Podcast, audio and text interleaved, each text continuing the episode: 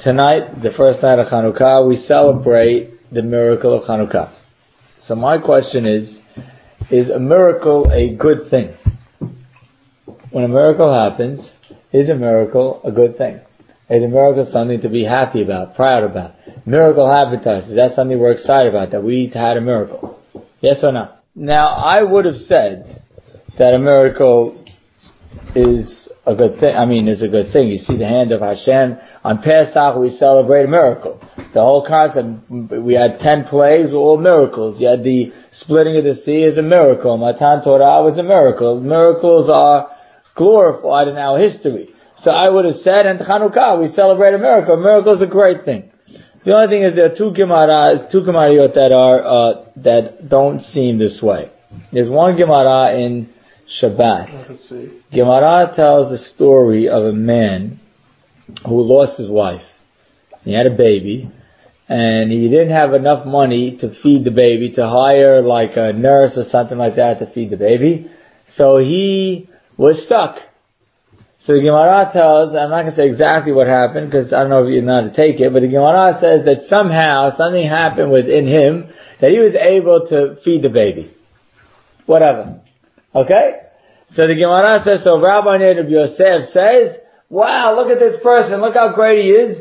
God made a miracle for him to feed his baby. Abaye responded, he says, what do you mean?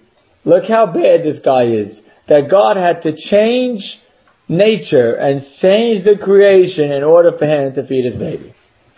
In other words, the fact that a miracle happened, he viewed as a negative. Got it? Yeah, I'm Good. surprised. Okay, I know, but that's the Gemara says in Shabbat. There's another Gemara, Ta'anit. Gemara says that there was a famine. At the same time, there was a famine, and there was a rabbi named Rabbi Yehuda. And Rabbi Yehuda was a great, great, great man, and like, if he prayed, Hashem responded. So he even just began to pray. He didn't even really pray, just began to pray, and rain started to come, and the food, and it started to become, and the famine, the tide was changing. The minute he prayed, the minute rain came, there was another rabbi named Mari Bared Bat Shemuel. You follow me? The second rabbi, who was on the, at the port.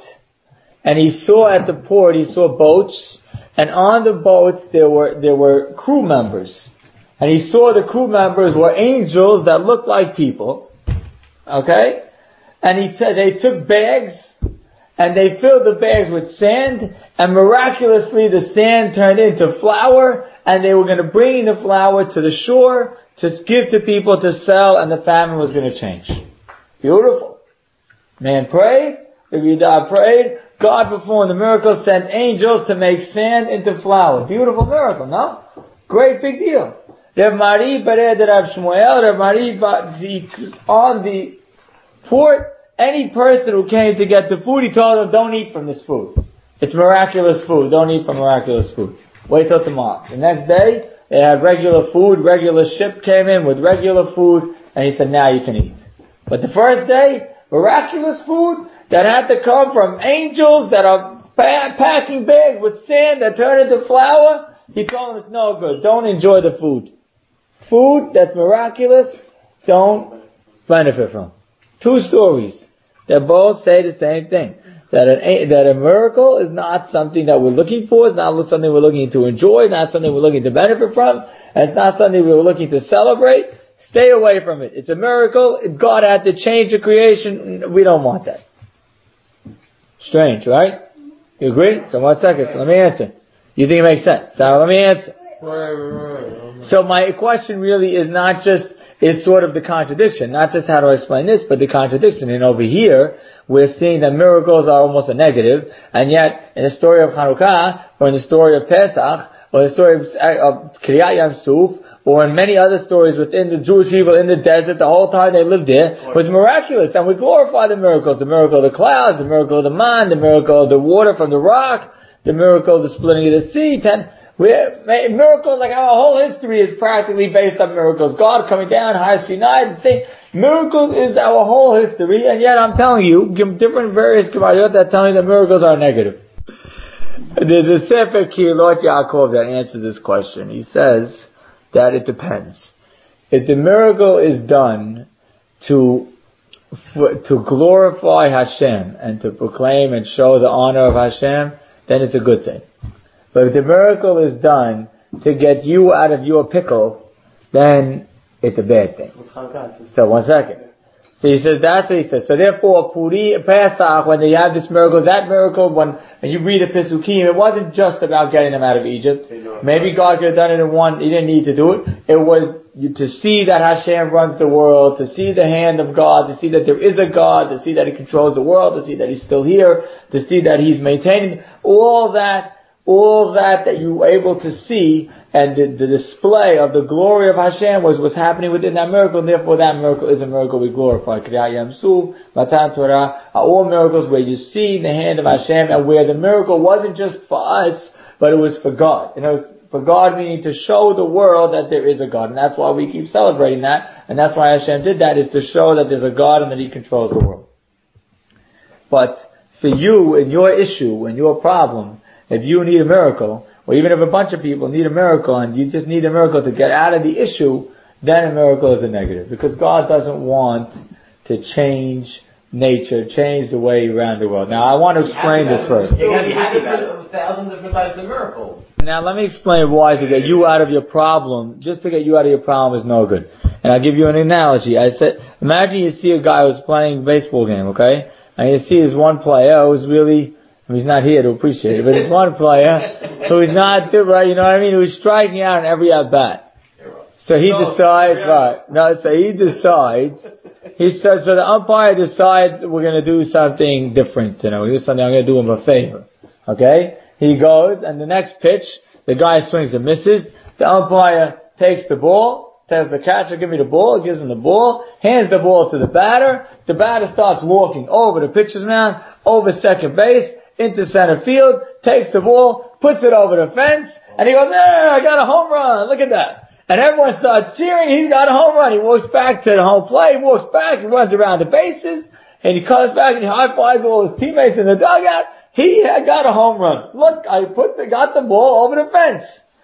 Obviously, if you see that, you say that's not. There's no point. Anyone could do that. That's not. The big deal is the point of the game is to take a 97 mile an hour pitch and take a pitch that's coming in right, uh, you know, in your head and then curve, curving on over the plate and swing at it and hit it 400 feet. That's the challenge. To take the ball and put it over the fence is no big deal. The same thing as Hashem created the world.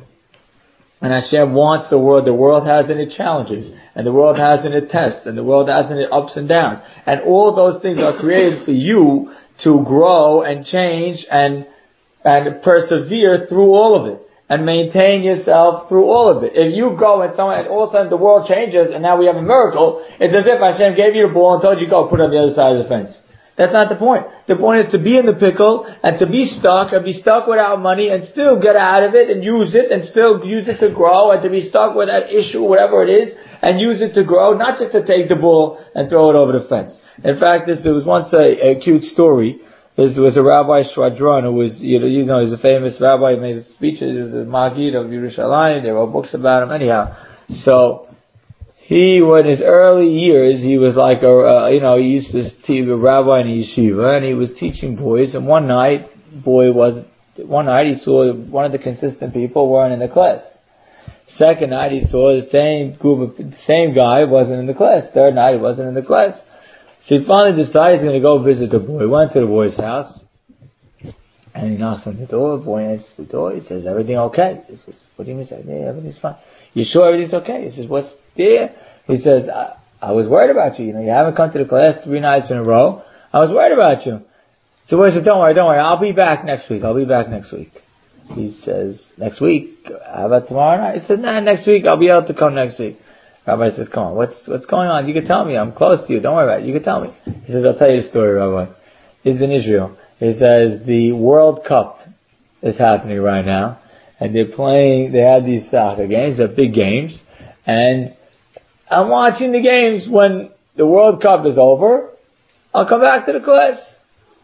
Rabbi says, what's the world, what's this soccer game? Explain it to me. He says, soccer game? You know, a soccer game is the way it is. There's two nets on each side of the field, and you the the players try to kick the ball and they try to get into the net. When you get shot into the net, like it's unbelievable, you have to see the place goes crazy. It's a huge thing. He says, really? Wow, that's unbelievable. He says, what is it? They have to kick the ball in the net. He says, how about if we, uh, I could do that. I could kick the ball in the net. Why? It's not such a big deal. He says, no, no, no, no, no, no. You have to understand. There's a guy, there, there's a goalie, and the goalie sits in the net and he runs back and forth and he stops the ball. So the rabbi says, is the goalie there now? And he says, no, no, the goalie's not there. The goalie's there during the game. He's not there now. He says, oh, perfect. Let's go right now. Let's go to the, let's go to this field. Let's go. I'll kick the ball. We'll kick, I'll kick it we'll get 30, 40 shots in a row. We'll never miss. We'll be unbelievable. He says, Rabbi, there's no point. The whole point is there's a goalie there. You kick it, get it around the goalie. You hit it on your head, on your nose, on your knee, on your back foot, and you get it in. You flip and you get it in. That's not the point. It's not to hit it when there's, when there's no goalie there. So the rabbi waits. He's waiting for the guy. He says, so you got the point? Right? He says, so you got the point. To come to the class next week is coming without a goalie. No big deal. Coming tomorrow night is coming when there's a goalie there. That's the point. When Hashem created the world, He created the world not to make miracles. He created the world in the way He wanted the world to be, with its challenges and with its natural challenges.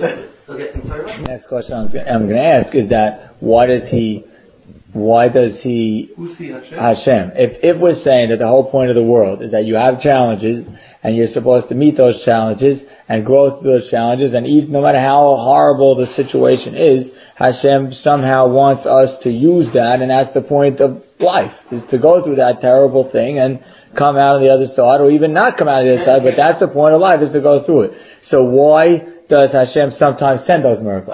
Why in the case of this guy did he, that's the question I'm going to answer. Is that why in the case of this guy did he send a person the ability to feed the baby? Or why did he allow that we had said the story earlier of a person who, who, who made, you know, had, said they, they didn't have any food, so there, there were angels filling bags of sand, and the, the sand turned into flour. Why is Hashem doing that? That's, so I want to answer that question. The answer to that question I would say is, the answer to that question I would say is that, is that it's like a, it's like your kid. Your kid's asking you sometimes, he's asking you for candy. He really wants candy. He really wants candy. And you know candy's not healthy for him. I guess it just happened. You know candy's not healthy, candy's not healthy for him. So you tell him no, you tell him no. You know it's better for him not to have the candy. But sometimes he cries so hard and he begs so strongly with such with such intensity that you feel, you know what? You're just going to give him the candy because you feel so bad. When you see how much it's hurting him, you're going to give him the candy, even though you know the candy is better that he doesn't have the candy. But you see how much pain he's in right now, you give him the candy. So I'm saying sometimes Hashem will deliver that miracle because he knows the pain, that momentary pain that the person's feeling and the person is praying, the person asking Hashem so Hashem will give it to him. Even though maybe it's not saying deserve. But again, all this we're talking about is outright open supernatural miracles. Chanukah we had this supernatural miracle. And so, the fact, one of the, so this commentary, Kehillot oh, Yaakov says, he says, so how do we know, how do we know what, if Hanukkah was a miracle that was something that was a positive or a miracle that was a negative? So how do we know that? So one says, so the commentary says like this. It says like this.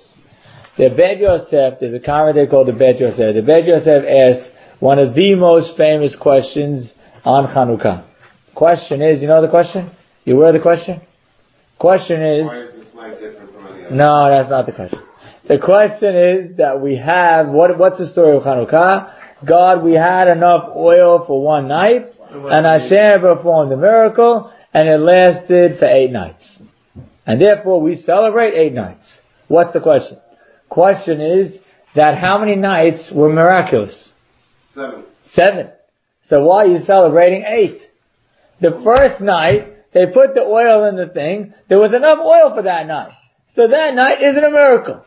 The Bet Yosef is a commentary on the side of the Tur. He's the author of the Shulchan Aruch. He asked this question. He's known as the father of this question, although it seems that there's earlier books that ask the question as well. But he's known as the one who asked the question. He himself gives three answers. There are many answers that were written. There's a book that was written about 20 years ago that or maybe more, that has a hundred answers to the question, and there's a book that was produced a couple of years ago that now has, it's right here, that now has 500 answers to the question. Chamesh me'ot tirutzim l'kushiat habet Yosef. 500 answers, the whole book. This, see this whole book? The whole book is just answering the exact, this question. Why do you celebrate eight nights No. if the miracle should really be seven? What? Look, this is the book. I'm holding it. 500 answers to why we celebrate eight nights and should only celebrate seven. So the Beit Yosef gives three answers. These are the famous answers. Answer number one is that what they did, the Jewish people did, was that they, he says they didn't pour all the oil in on the first night. They divided up into eight pieces. They knew that they weren't going to get oil for another eight nights, so they put only an eighth of a cup on the first night, an eighth of a cup on the second night, third night, fourth night, fifth night. So all eight nights were a miracle. That's his first answer. His second answer was that what happened, how did the miracle happen? On the first night, they poured the oil into the cup, and the oil, they poured the oil out of the jug into the menorah, and the jug was still full. So on the first night, there was a miracle too. Third answer is that they, last night was empty. Right, but on the end of the last night, and the, and the eighth night, and empty. But the point is, every night there was a miracle. His third answer is, is a little different, but the same kind of answer, is that this, on the, uh, the, when they poured it in the first night, he, what did he say? Oh, the jug, the, how do I say this right? The menorah did not, the menorah filled up. The menorah stayed full. Oh, that's what happened. After it lit, and they lit the whole night, the menorah stayed full. So even after the first night, there was a miracle. Follow that? Either way, here's just three answers. Another very, very, very famous answer, a fourth answer, is that the, seven nights we celebrate the miracle of the candles, and on the first night we celebrate the miracle, the fact that God saved us in the war. Okay? This commentary, Kehillot Yaakov, that God took care of us in the battles. Kehillot Yaakov says, I have a different answer. He says that yes, we're celebrating the seven nights of a miracle. We're celebrating the fact that the first night was not a miracle. He says, why is that? Because by the fact that God did for us the first night without a miracle showed us that Hashem really could take care of us without miracles. God gave us a night of oil without any miracles because really He wants to take care of us without miracles. He just did a miracle on the uh, next seven nights to show the glory of Hashem, to show that Hashem is still with us, to, to show us that this miracle is not the negative kind of miracle, but rather it's a positive kind of miracle. How do we see, what's the symbol that this miracle was a positive miracle? By the fact that He did it for us the first night without a miracle. You got that answer? There's negative and there's positive. How do we know that this one was a positive? Because on the first night he did it without a miracle. On the first night he showed us that Hashem really is here taking care of us through nature, naturally. He's not doing it supernatural. He did on the third night, on after that he did miracles to show that he's still with us. But on the first night he did it without a miracle. What? Because the premise I want to show you how the Jewish people really during that time, and this part isn't as famous as the regular story, how during that time they really did not just count on the miracles. And it wasn't just miracles that happened, and it really wasn't even all positive that happened, but part of what took place then were even the negative things that took place, or what showed, or what made us, the Jewish people, what made this story so important in our history. Is during that time, it wasn't, first of all, it wasn't just well, you realize it wasn't just the Yevanim against the Jews. It was really even within the Jewish people, there were many Hellenist Jews, and those were really the people that were more of the problem than even the Yevanim. In fact, they encouraged the Yevanim to come and conquer the Jewish people. And they were anti-Judaism, and they were anti-Torah and Mitzvot, and they, they started sports and Olympics in, in Jerusalem. They had, I don't know, they had Olympics, but they had sports and arenas in Jerusalem with people playing games and uh, not dressed very well or not dressed at all, and they had again these Roman type of you know these cathed- what do they have? What do they call those?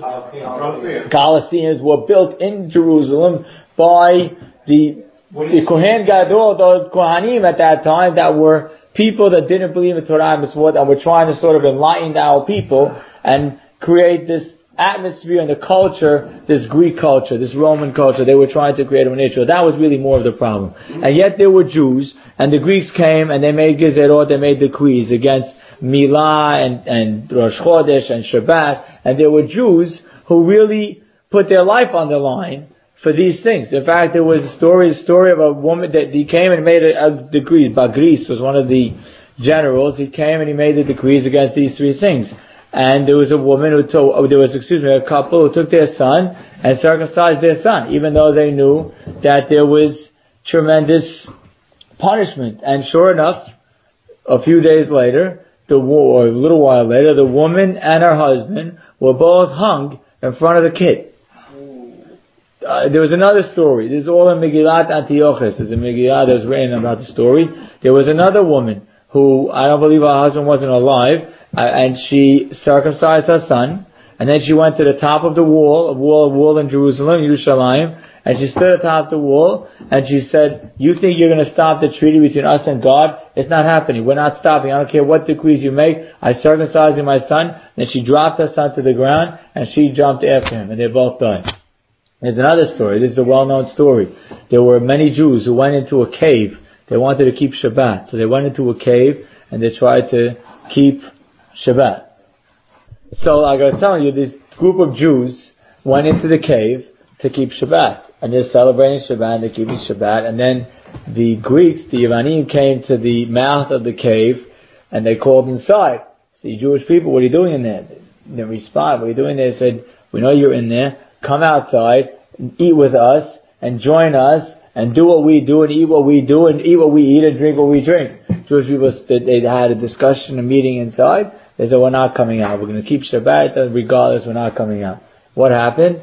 They took, Greeks took wood, and they started burning fires on the mouth of the cave, and the smoke went inside the cave and suffocated, and over a thousand people died in that event. Not every story of Hanukkah ended beautifully and nicely. People were killed, people died, people, but those people are the people, that effort and that, that Kiddush Hashem that those people created were part of what brought the people back, part of what was the cause of the miracle of Hanukkah. The miracle of Hanukkah wasn't, oh, we had a problem, poof, we had a miracle, take care of the problem. The miracle of Hanukkah was our people in a t- in, in this dark time, dark time, physical and spiritually dark time, that our people came and with their strength and their belief and their emunah, they fought back and they fought back and they believed in Hashem and that slowly but surely that turned the tide and turned what our people became. That's what we're celebrating on Hanukkah. We're not just celebrating a miracle. A miracle is not necessarily a positive thing. What we're celebrating on Hanukkah is the fact that we put effort and we tried and we kept our faith in Hashem and we had that connection between us and Hashem and through that God created a miracle. It was our effort that caused it. In fact, another answer, one of the other 500 answers that they give here, is that the first night of Hanukkah was showing, was us lighting, showing that, you know what, we did our own thing. Hashem did the other seven nights, but we did our own first night. To say that, you know what, we also put in the effort. It's our effort. It wasn't just Hashem did a miracle for us. So our effort, our trying, our, our, what? Dealing with that, what I'm saying, dealing with that situation, dealing with that dark time, and being able to persevere and remaining true to our Torah and our mitzvot through that time, that is symbolized somewhat in the first night. And the fact that we went into the Beit HaMikdash and we lit those candles, no matter what, no matter what the Goyim tried to do to us, we lit those candles. That's the miracle that we, that's not, it's not a miracle, but it's that concept that we're celebrating on the first night. It's not just, the Rambam says that we were in the decrees and the, uh, was, was 52 years of darkness, he says. That's what Rambam says. Start to finish. Start to finish, that's what he says. There's other, you know, that's the, in fact, the, the, um, there's a nice little hint that they say, some guy said, some say, how are you? That some say that the the, on the first night was celebrating that that the Jewish people sacrificed themselves to remain connected to Hashem. So like a little Gematria, so someone said, but that's not, so one of the commentaries is, but that's not the word that we say in the mitzvah, we say, Lahadlik Ner Chanukah. We're making the mitzvah, we're and we're celebrating of the Ner of Chanukah. So how does that have anything to do with anything? So he said, Ner, little gematria, I'll give you a little numerical thing. Ner, what's the gematria? Ner is how much? 250. Okay. Me, how much is me? Mem Yud? Mem is 40? Mem is 40, Mem Yud is 50. Kamocha Chaf Mem Vav Chaf He is how much? 40, 60 plus 60, 66, 86, 91. Correct? Kamocha is 91. Okay. Hey at the end. Hey at the end. Are you making a fit? Hey at the end. Okay, 91. 50 and 91 is 141. Okay, Ba'elim, Bet Aleph Lamed Yud Mem is how much? 3, 33, 4, uh, I don't know, I'm not using the Yud, I'm not using the Yud. 73. Bet what, what? 73 or 83? It's Ba'elim. What do you? So it is 83. 83 plus 91. No, 80 83 plus 141. well, 83 plus 141 is Uh, 200 and... 224. Right. And Yud Ke Vav Ke is 26. It's 224 and 26 is Uh, 250. no, it. 224, Plus how much? 26. Hashem. Mi kamocha ba'alim Hashem. Yud Ke Vav is 250. The Ner of the first night is from Mi kamocha ba'alim Hashem. Is the fact that we went out and we fought for Hashem. We sacrificed Hashem. It's cute. Give it to me. Okay. We always have to fight our uh, Okay. That's what it was about. That's what Hanukkah is about. Hanukkah is about ours keep remaining dedicated to Hashem. In fact, a story is not that well known. It happened in the time of Hanukkah. Yochanan Maccabi, you don't go anywhere? I'll take him home. Okay, fine. Yochanan the Maccabi was, um, went in, he heard about the decrees, he went into the general, at the time Nicanor was the general, he went in and he put his sword, he had a sword that was, uh, like it says, like a fist wide and two, or two fist, fist wide and two fists long, like a machete, he had it and he put it under his coat, he walked into the, into the palace of Nicanor, the general, and they walk in, he says, what are you doing here? They said, we, uh, you're one of the rebels. He says, I'm coming to speak to the king, to speak to the general. They bring him in, general says, what are you doing here? He says, "Go." Nicanor was a Jewish guy. Nicanor Nicanor was not a Jewish man. You was one the doors, no? Ah, yeah, but Nicanor was not Jewish. Ni- Nicanor, he comes into, yeah, we have issues tonight. If you haven't noticed. I don't know what it says. Yeah. So Nicanor comes in. Nika, he comes into, what's that? He comes in, he comes into Nika, he comes into the Nicanor, Nicanor says, he says, he tells him, Nicanor, he says, whatever, he says, what are you here for? He says, whatever I'm here to do, whatever you ask me to do, I'll do. He says, whatever I ask you to do? He says, I'll tell you what I'm asking you to do.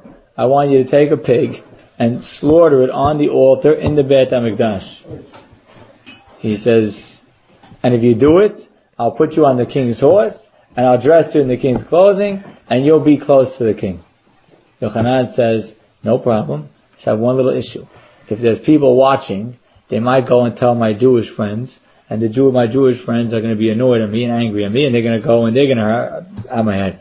So no one sees, I'll do it just me and you. So he got removed all the officers from the room, all the soldiers, all from the room, just him and, and Nicanor in the room. And it says in Megillah Antiochus, it says he stopped and he turned to Hashem and he said, Hashem, the God, my God and the God of my forefathers, Abraham, Yitzchak, and Yaakov. He said, don't do this for me, do this for you. He says, because if they, if I get killed in this event, I'm me, one of the leaders of the Jewish people, the Kohen Gadol, if I get killed, it's going to be a chilul Hashem for the entire Jewish people.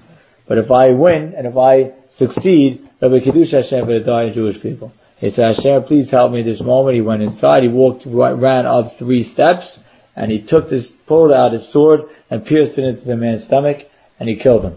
And that was sort of the first event, or first, that was one of the turning points. That was the first event that was done against this great general that really turned the tide and of the story of Maccabim. But again, it wasn't, he killed the Greek. But again, it's not a story of a man who just was a very powerful man. The story of a man who was alone, who prayed to Hashem, connected to Hashem, and asked for Hashem's help, and then went out and did what he had to do. That's what Hanukkah is about, is the fact that we put Mesirut Nefesh, and we sacrificed ourselves for the win. Not everyone lived. There were many people who sacrificed themselves and died. The sons of, of, uh, the sons, Yehuda Maccabi died in the battles. Elazar, one of the other sons, died in the battles. They, not everyone died. This was not just, oh, the miracle of the splitting of the sea, everyone walked through. People died. People died for, for, for bringing alive their children. People died to keep Shabbat. People died to keep pure. And people died to study Torah. People died. And people, but they put themselves on the line to say, to sacrifice themselves to remain and keep that connection with that connection, that bond between us and Hashem. That's what we're celebrating. That might be why we had the first night of Hanukkah. It's for what we did. The other seven nights is for what Hashem did once He saw our effort. But the first night is for what we did. In fact, I'll give you a story because we have some time. There was, this story took place. There's a rabbi who passed away a few years ago. His name was Tovia Goldstein. Rabbi Goldstein was one of the big Gedolim in the country. He said, when he was a young boy in the 40s, 1940s, he was in, lived in Russia. And him and a number of his friends were taken to Siberia. So for a while, they would work, they would work, you know, it would be 20, 30, 40 degrees below zero. For, for a little while, they were able to work six days a week and not on Saturday. But then once the war started to heighten and Russia's involvement in the war, start, war started to grow, they needed to work seven days a week to help the war effort of Mother Russia. So the director of their camp comes to them on the first Saturday and he tells them, you have to work today and what you're going to do is there's this big pile of wood. You have to take this pile of wood, bring it into the river. It's going to flow downstream and then it's going to go to about a mile or two away and there's another camp and that camp is going to make planes out of it to help the war effort. He says, I'm coming back in three hours. No problem. The guy leaves. The boys huddle together. They're all yeshiva boys in their twenties. They huddle together. They say, you know what? If we have to work on Shabbat, we're going to do it with the least possible sin. Let's make it the least possible sin. So what are you going to, what are you going to do? The halacha is that if you can't, you're not allowed to carry on Shabbat without an eruv, correct? You're not allowed to carry. It says if we, if two people carry it at the same time, it's not as big of a sin. Because if it's something that one person could do alone, that two people do, it's not a big of a sin. Okay, so if, let's say this pen. If I carry it, I'm carrying. But if me and Daniel together carry it, it's not the same level of sin. So let's try it that way. So we're going to take these pieces of wood, even though we could do it ourselves, we'll do it two people. And there's another law that if you don't walk four on one at a time, if you walk less than four on one, it's also not as big as a sin. So we're going to walk less, we'll walk five feet, we'll stop. Walk another five feet, stop. So this you see the boys, they're doing this. Two boys carrying a little twig, walking five feet, stopping for a minute. Walking five feet, stopping a minute. Walking, stopping. What? Look kind of crazy. In the meantime, they didn't realize the director didn't really go anywhere. He just went to the hilltop and he's watching them. And he's watching the scene of these boys, these strong boys picking up a twig, walking together, stopping. Walking together, stopping. He's doing it. First he's like, thinks it's funny, then he thinks it's weird, then he thinks it's crazy, and he's starting to get angry and comes back infuriated after three hours. He says, what are you doing? Yeah, I gave you a job, you're mocking this country, what are you doing, playing games? They go to their barrack that night, they go to the barrack at night, they all go to sleep six o'clock at night like they normally go to sleep. They wake up early. Seven o'clock, hour later, the bell rings, the alarm rings, and all, the, the whole camp is wake, woken up. Everyone has to go to the main quarters, main center house in the middle of the camp. There's 300 people now. They come into the, 300 people, they come in, they come in, and they sit there, they come in, they walk into the courthouse. These on the left hand side, is 12 chairs for these 12 boys. They sit down. The director gets up. There's a judge in front of the room, a jury. The director gets up and he says, "You heard these boys? They're rebelling against Mother Russia. They're rebelling against us. They, they don't believe in the war. What do you? I'll show you. Look, this is what they did." And he takes another soldier and he starts to display, carrying a piece of wood. He stops there to five feet, carries it with another guy. He says, "Look at this. Look at this joke. Look what they're doing." So the judge turns to these boys, he says, do you have an explanation? One of the boys gets up and he tries to explain that the Torah is not as much of a sin. The judge says, I don't know what you're talking about. I know Moses. Moses was a wise man. This isn't wise. This is a joke.